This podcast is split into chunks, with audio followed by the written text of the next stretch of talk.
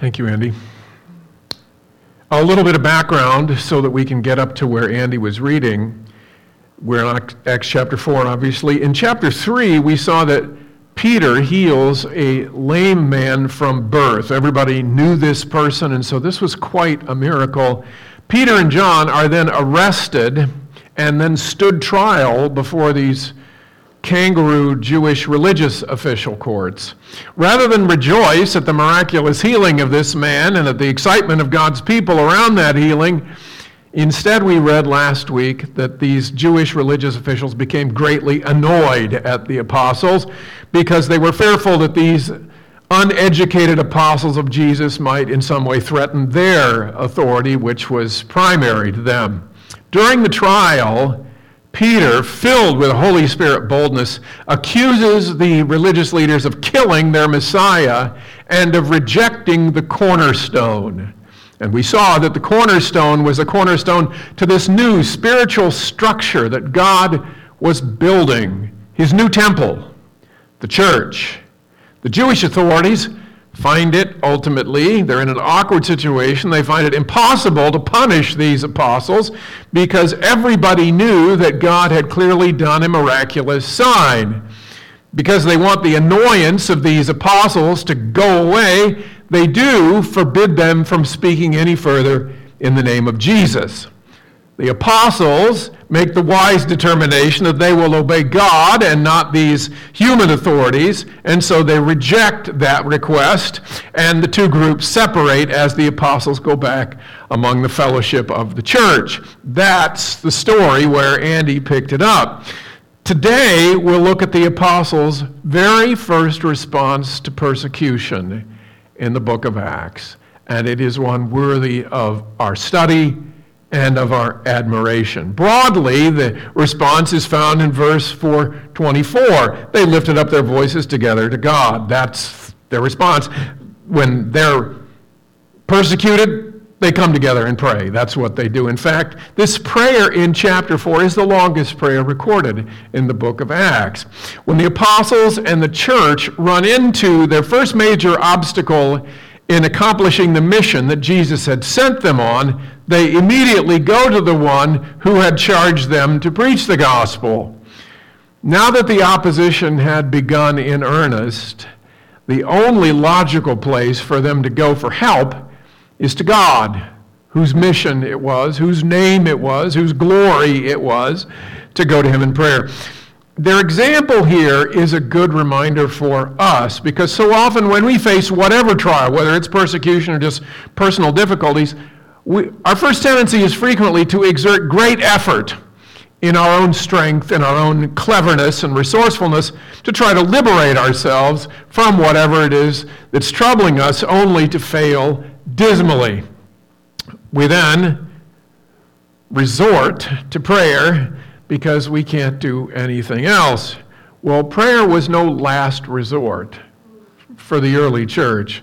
The book of Acts repeatedly reveals that prayer is the go to strategy for this challenge and every other strategy or challenge they faced. Uh, prayer was primary. So let's unpack this prayer.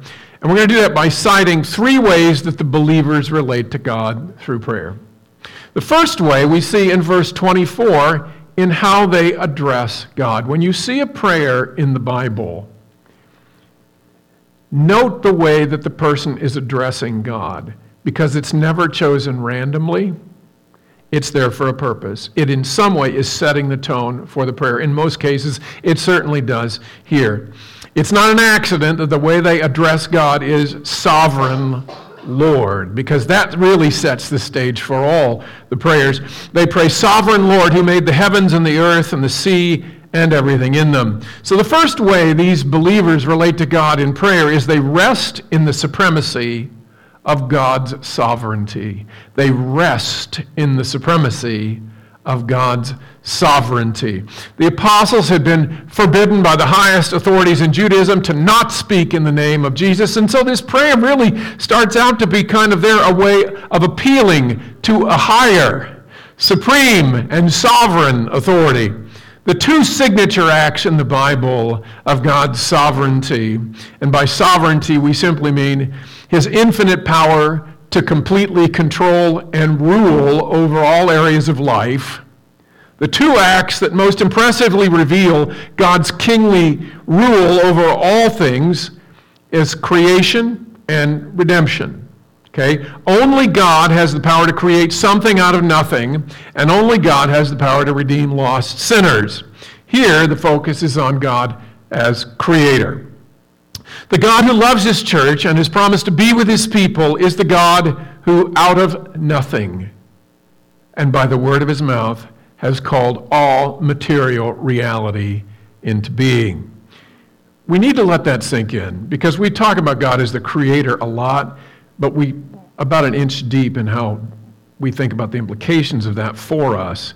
God called into being the sun, the moon, the stars, all plants, animals, and people out of the vast expanse of nothingness. We cannot conceive of nothingness because we've never known nothingness, but there was this vast expanse of nothingness before God called into being the material creation. Now, no one else even understands the kind of power that would be necessary to create something or anything out of nothing, much less the power to create an entire universe. God alone creates and sustains life. Hebrews tells us that God upholds the universe by the word of his power. So, with a word, God holds together the incalculable forces that, apart from his sustaining power, would instantly explode into cosmic chaos. God alone gives the power of being. If you remember Philosophy 101 the power of being belongs to God, the power to exist. He gives that power to all things. By invoking God as the sovereign creator in their prayer here, the believers are contrasting the one who sent them to preach the gospel with those who are forbidding them to preach the gospel. Whenever believers discover that obedience to God will bring some sort of opposition with authority or even the government, we would do well to make this same contrast. This will give us some objective perspective on what we're really facing when it feels to us like the authorities of this world hold all the cards. The reason texts like this one that relate how believers are to face spiritual opposition are increasingly relevant is probably something I don't need to say, but I'm going to say it anyway because in the last few years, as most of us have observed, we've seen believers in America, for the sake of Christ, lose their businesses, be forced to pay outrageous legal fees, and even face imprisonment for their obedience to God. Thankfully, it's not happening regularly or frequently. But no one I respect sees the opposition going away, and most believe that the church is just beginning to taste persecution. The North Korean church has been praying for decades, as long as I've been a believer, that the North American church would experience persecution. We can either derive from that that they're cruel and they wish us harm, or that they understand something that persecution does to a person's walk with God. So it's coming, if for no other reason, in answer to the North Korean believers' prayers. For most of our lives, persecution was something that we experienced under communist regimes, but it is knocking on our door now, and these texts become increasingly important for us. We don't want to be unprepared. The reason we must have this perspective contrasting our sovereign creator with the authorities of this world is that when we see ourselves only through the lens of this world, me versus whoever the man is, we're going to feel awfully small when facing off against the popular culture and the authorities that increasingly dismiss the church as dangerous, full of intolerant bigots. But the way the apostles open their prayer, that reveals that however badly we might feel outnumbered and overpowered, the real authority and the real power always is with those who are serving God. Though it might not seem like it, the power of the sovereign creator of the universe is with us. Now, we see this same kind of dynamic versus what appears to be true versus what is really genuinely true in the ministry of Elisha in 2 Kings chapter 6, which is familiar to many of you. You may recall that after the king of Syria discovers that Elisha is giving critical military intelligence to the king of Israel, the king of Syria decides he's going to capture Elisha, and so he sends his massive army to Dothan where Elisha is staying. And you'll recall that Elisha's servant goes out and he sees this massive army that is positioned against them, surrounding them, and he cries out to Elisha in terror. That was a perfectly reasonable response in light of what the servant could see. By that measure, they were outnumbered and overpowered. Elisha, however, is sitting there in perfect peace surrounded by this hostile Syrian army. And he says to his servant in verse 16, Do not be afraid, for those who are with us are more than those who are with them. Elisha then prays that God would open this man's eyes, and we read, So the Lord opened the eyes of the young man, and he saw, and behold, the mount was full of horses and chariots of fire all around. Unknown to the young man, part of God's massive army had taken up positions around them to protect them. You recall the rest of the story. Elisha asked God to use his army to strike blind the Syrians and all that army, and they're, of course, instantly groping around in darkness. Elisha then leads, like little lambs, this army to Samaria, where the Syrians decide that it probably isn't a good idea to mess with Elisha anymore and his sovereign God. The point is, by the way the believers address God in their prayer as the sovereign Lord and Creator, they're reminding themselves that every breath these religious leaders draw is dependent on their Creator giving it to Him. Every beat of their heart is under His sovereign control. The same is true for God's people today and those who would seek to control us or harass us or bully us. When we understand that the sovereign creator of the universe fights for us, we're not going to need to be concerned about what the balance of power is. God is for us, who shall be against us? We see another way the believers, through this prayer, are resting in God's sovereign power in verse 28. They declare this truth relating the last time that these religious leaders flexed their muscles and used their authority to crucify Jesus. Notice how they describe the great sins of these religious leaders against Jesus as being whatever your hand and your plan had predestined to take place. That's who he summarizes all of the persecution, all the crucifixion of Jesus. All of that was speaking to God, whatever your hand and your plan predestined to take place. The sovereign power of God they cite here is not his sovereign power of creation, but God's sovereign power in providence. That is, God sovereignly overseeing and controlling every circumstance that resulted in the crucifixion of Jesus. He looks at all of it and they say, It's all your plan, it's all your hand. Nothing happens outside of God's sovereign planning, and that certainly includes the crucifixion of his son. Again, it was important for the believers to call to mind in their prayer the truth that these religious leaders, even as they were exercising their power in coercing the Roman emperor to crucify Jesus, when they were enacting their most vile, wicked plans against God, the apostles say they were only acting out their predetermined parts in a drama authored by God. These leaders surely assumed they were acting on their own initiative, their own wisdom, but they were blind to the fact that they were players in a grand drama written and ordained by God. So the apostles' prayer calls to mind the only power these Jewish leaders possess who now oppose them is power that has been sovereignly granted to them by God. And this is not just true of the crucifixion. This is a universal principle. Though earthly leaders can wield great power at times, they never step outside of God's sovereignly predetermined, predestined parameters.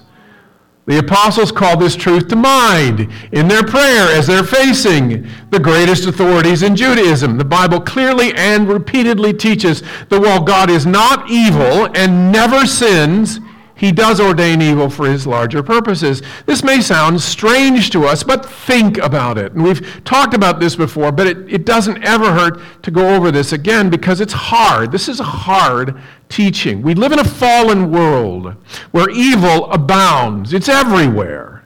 That means that if God is not sovereignly controlling evil, then much of what happens in this world is outside of God's control which would mean that God really is not sovereign over his creation. Yet we know from Jesus that not one sparrow falls to the ground apart from the Father's will. We see God's sovereignty over evil all throughout the Bible. One of the best examples is at the end of the book of Job, when he summarizes so much of what had happened at the hand of Satan. How does the author summarize all of Job's sufferings? Now, we have the advantage of having read chapters 1 and 2 of Job, where we see that Satan is acting powerfully with God's permission. But how does God summarize all of this at the end of the book of Job. He says in Job 42:11, "Then came to him, him being Job, all his brothers and sisters, and all who had known him before, and ate bread with him in his house, and they showed him sympathy and comforted him for all the evil that the Lord had brought upon him." All the evil that the Lord had brought upon him. Now, we, again, we know from chapter 1 and 2, Satan was the one who did the evil. Yet here the author says, it's God who brings this evil on Job. Now, some would say that Satan was the proximate cause for the evil, that is, he's the closest one to it as an agent. Well, God is the ultimate cause, he's behind it all. But the author of Job knows that God is the cause, the ultimate cause, because he's sovereignly controlling everything. The author does not say that God was passive in some way as a bystander, just allowing the evil to be brought upon Job as if it happened independent of God. The Holy Spirit could have phrased it that way. It's not the truth. This is evil that God had in some way planned because he is in charge of all things, including evil. Amos 3:6 tells us, Is a trumpet blown in a city and the people are not afraid? does disaster come to a city unless the Lord has done it. Okay? Amos is saying is just as there is no doubt that people become frightened in a city when the warning trumpet signaling an imminent attack or natural disaster, it's just that certain that when a disaster comes to a city, the Lord has done it. Again, he doesn't just passively allow it, he in some way plans it. Now, this is hard because we all have an inner impulse to make sure that God is in no way guilty of sin, and that's a good impulse to have. God doesn't sin, He doesn't know how to sin. He can't look upon sin in some way. And yet, at the same time, we mustn't get so protective of God to make sure He's not doing evil that we change the text and say, well, it must mean something else. No, the theology comes out of the text. We don't put our theology on the text. And so we need to understand this. The apostles are also affirming that any evil they would experience would in some way be part of God's sovereign plan for them. This is so comforting because the alternative is a world where God has no sovereign control over evil. I don't want to live in that world. This was doubtless a precious truth to the apostles a short time later when these Jewish leaders threw them in prison, or just a little bit later when they execute James the apostle.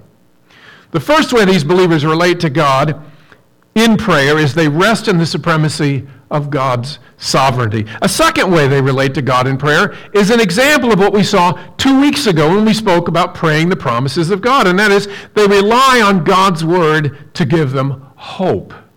They rely on God's word to give them hope. We could say perspective, maybe, as well. Early in this prayer, the believers quote from memory. So, you know, they don't have the Bible out here. They don't have a big scroll. They, they know this. This is in their heart. Two verses from Psalm 2. Now, as we saw two weeks ago, they're in a very real way praying the promises, or at least the implied promises about God found in Psalm 2. They aren't just airing a wish list on the fly here, they're grounding their prayer in the character of God revealed in His Word. Listen to verse 25 as they introduce uh, these verses from Psalm 2. Speaking to God, they say, Who through the mouth of our father David, your servant, said by the Holy Spirit, and this is quoting Psalm 2 now.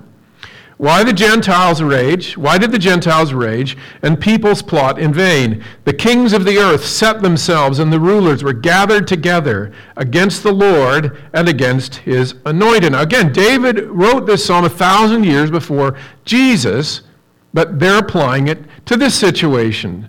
Scholars tell us that Psalm 2 was a psalm that was read at the coronation of the Israelite kings. They would pour oil on the head of the king, which symbolized, they hoped, the anointing of God. That God was choosing this person and that they were ruling under the protection and blessing of God. Now we know many of the Jewish kings were obviously not righteous kings, but David was, and he had received a promise of blessing and protection from his enemies. So the apostles knew this psalm, they knew what it was, they knew the message of the psalm, and under the inspiration of the Holy Spirit, they understood the persecution that Jesus suffered, and by extension, the persecution that they were about to endure at the hands of these religious leaders through the lens of Psalm 2. So Psalm 2 gives them a way of understanding persecution. They re- first relate this to the opposition Jesus faced in, 20, in verse 27. For truly, in this city there were gathered together against your holy servant Jesus, whom you anointed, there's the anointed one, both Herod and Pontius Pilate, along with the Gentiles and the peoples of Israel. So the church saw the persecution of Jesus as yet one more expression of the rulers of this dark world as those who foolishly gathered together to wage war against God and against his anointed servant Jesus. Okay? So the apostles rightly apply this psalm also to the opposition that they were facing at the hands of the Jewish leaders. Under the inspiration of the Spirit, they're implying that when the high priests and the elders and the rulers were attacking the church and her apostles, they were attacking the Lord and his anointed. This is really important. That's clearly the way they understood it. It says, The kings of this earth set themselves, and the rulers were gathered together against the Lord and against his anointed. If you're familiar with this psalm, you, you know that this psalm uniquely reveals God's attitude toward those who oppose him. Verse 4 says, He who sits in the heavens laughs the Lord holds them in derision. I don't know if there's another reference in the Bible that speak about God laughing, but this one does, and he's laughing in derision at those who attack him. When earthly rulers attack God, or when frankly they attack his servants, the response of the omnipotent, all-powerful God is to laugh out loud in derision. It's as if he's looking at these puny little insects who are attacking him by attacking his servants, shaking their fists at him, and in response, God is laughing, saying, Oh, really? I can crush you like a bug. now, when we see this same truth, we see it again in Acts chapter 9 in a narrative passage. That when somebody opposes God's servants, they're opposing God. When God confronts Saul of Tarsus on the Damascus road, how does he indict him? He says in verse 4 Saul, Saul, why are you persecuting me? I am Jesus whom you are persecuting. Now, as far as we know, Saul never laid a finger personally on Jesus of Nazareth. But because he's persecuting the body of Christ, he was also persecuting the head of the body, Christ really important. These praying believers knew this, and they prayed Psalm 2 to support and encourage them. Must never forget that when believers are attacked by Satan or some human authority carrying out his agenda, God sees that as an attack on himself. And people who fight with God at some point always discover that they have very short arms. It never works out very well for them. Only two of the verses of this prayer are explicit requests from God. It's amazing when you think about it. Most of this prayer is affirming a biblical theology of God. That he is sovereign over all evil and how foolish those people are who oppose him. Only after the apostles, this is so important for our prayer life, only after the apostles have done that do they make the request that is consistent with their theology of God. Our theology of God will always, every single time, dictate how we pray, and how we pray will dictate how God hears our prayers. For instance, if the apostles saw God mainly as a divine lifeguard, whose job it was to throw them a life preserver when they get in over their heads, their prayer would have sounded very different than the one they pray here. A prayer based on that theology would have sounded something like, Get me out of here now. That's your job. The apostles' theology of God is biblically robust. They saw him as a sovereign Lord and creator who controls all the opposition they face, face and who fights for them. And out of that theology, that theology gives birth to a very different kind of prayer. If when you get into trouble, your prayers only sound like someone calling on a lifeguard, that's a reflection of your theology. Okay? Notice how the apostles' understanding of God shapes their request in verse 29. They pray, And now, Lord, look upon their threats and grant to your servants to continue to speak your word with all boldness, while you stretch out your hand to heal, and signs and wonders are performed through the name of your holy servant Jesus. That's the totality of their request, those two verses. That's all they ask for.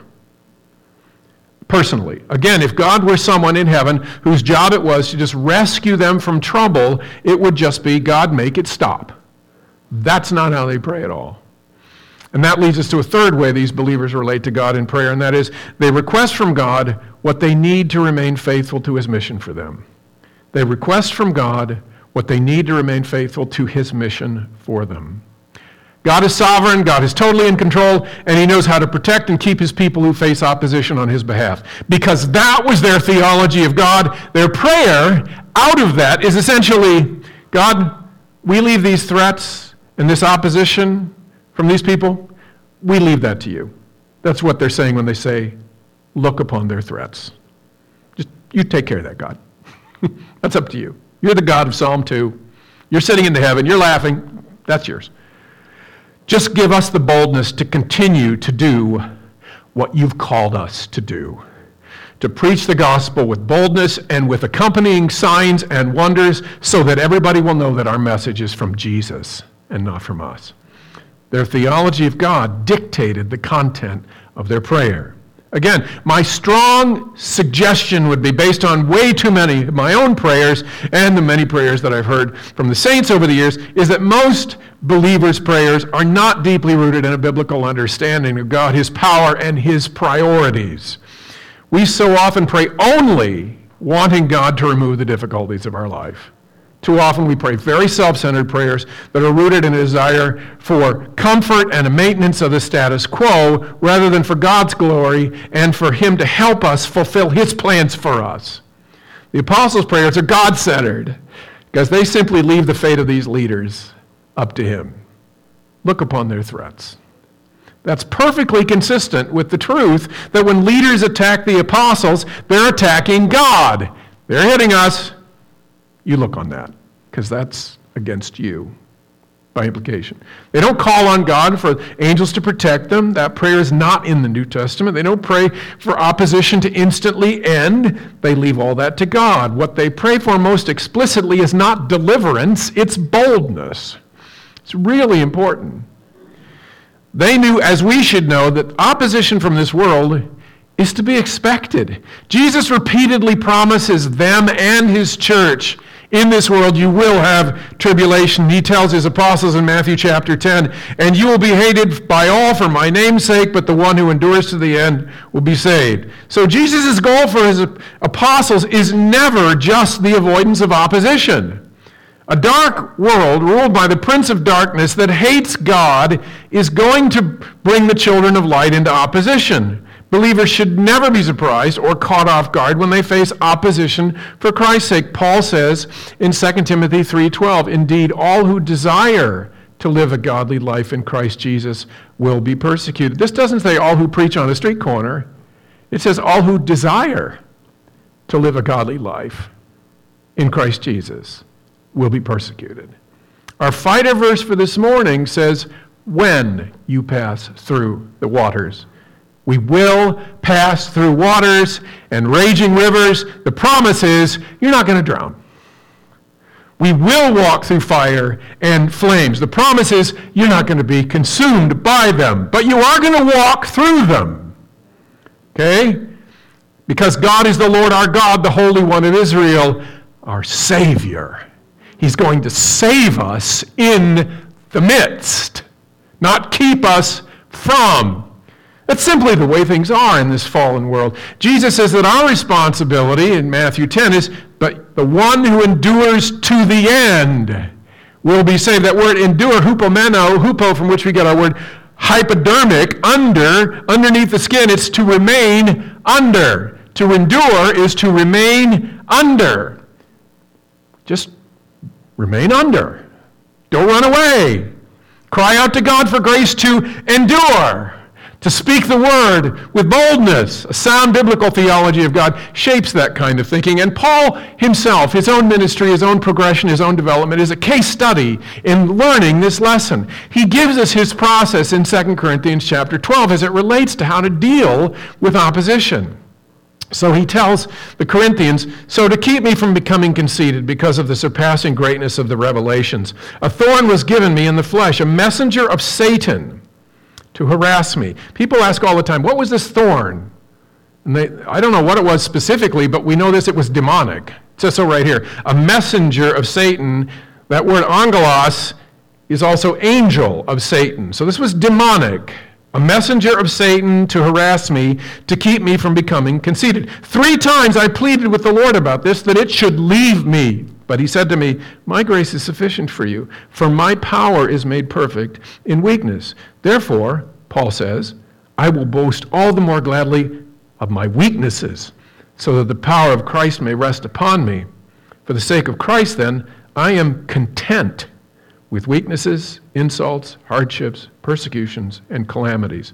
For when I am weak, then I am strong. So Paul's first impulse, as he admits here, is get rid of this. Get this away from me. And that's not a bad or cowardly thing. God can be glorified by relieving our pain and suffering. I, for one, am very happy when He is. It's fine to pray that way. The problem with so many of us is that's all we pray. And when God doesn't take our pain away, we get mad at him or we become impatient with him. That's not Paul.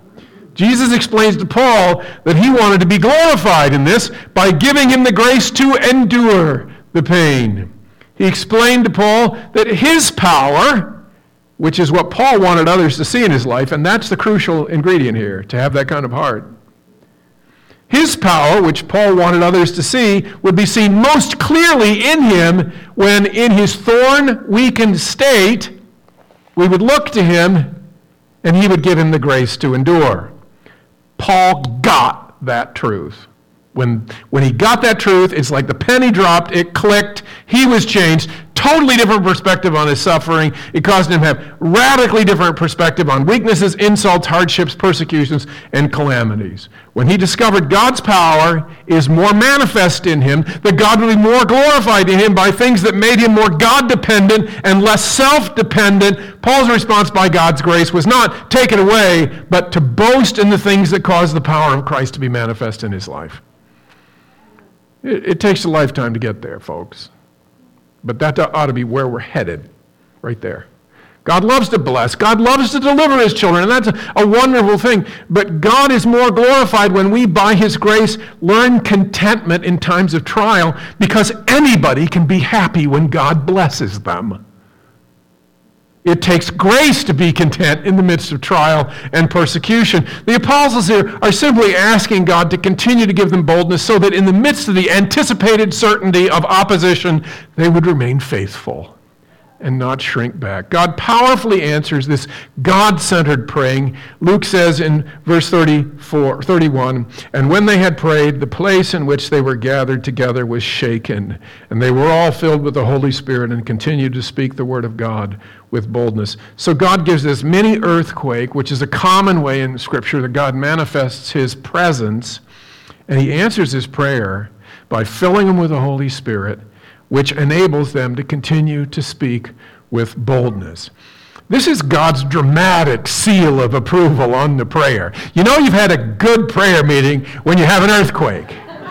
That's pretty good. I've never been to one of those. But then again, I don't frequently pray this way. He instantly answers this prayer, and that's a lesson for us. We can learn much from the prayers in Scripture and from this one in particular. For one thing, we must increasingly pray God centered prayers rooted in biblical theology, God as sovereign Lord. In this case, creator of heaven and earth. In many cases, those prayers will probably not only sound much different than the prayers we pray today, God will powerfully answer those prayers when they're prayed to Him. May God give us the grace to pray prayers resting in His sovereignty, relying on His word, and for grace to remain faithful in the pop- opposition to do what He wants us to do for His glory and for our joy. Let's pray. Our Father and our God, this is a real challenge to us because we're creatures of comfort. We have lived most of our Christian lives in an atmosphere where persecution was something somebody else had to face. And yet, God, we're just grateful that you're in charge of the clock. And here we are, 2024, and it looks like it's here and it's coming. Thank you, God. We're not going to have to go groping around wondering how on earth to respond. This prayer tells us how to respond. And Father, all of us at some level are experiencing some sort of persecution already. That's what 2 Timothy 3:12 says. All those who desire to live a godly life in Christ Jesus will suffer persecution. So Father, I pray that you would make me, I pray that you'd make all of us more God-centered. Only your spirit can do that because apart from your spirit, we will go to the self every single time we pray that you would forgive us. We pray that you would give us a consciousness of what it is to live for the glory of God, and that you would give us a desire through the gospel, as the gospel penetrates our heart, to live for the glory of God and not our own ease and comfort. And God, make our prayers reflect a theology that is rooted in the scriptures and not in our own self centered desires. We pray this in Jesus' name. Amen.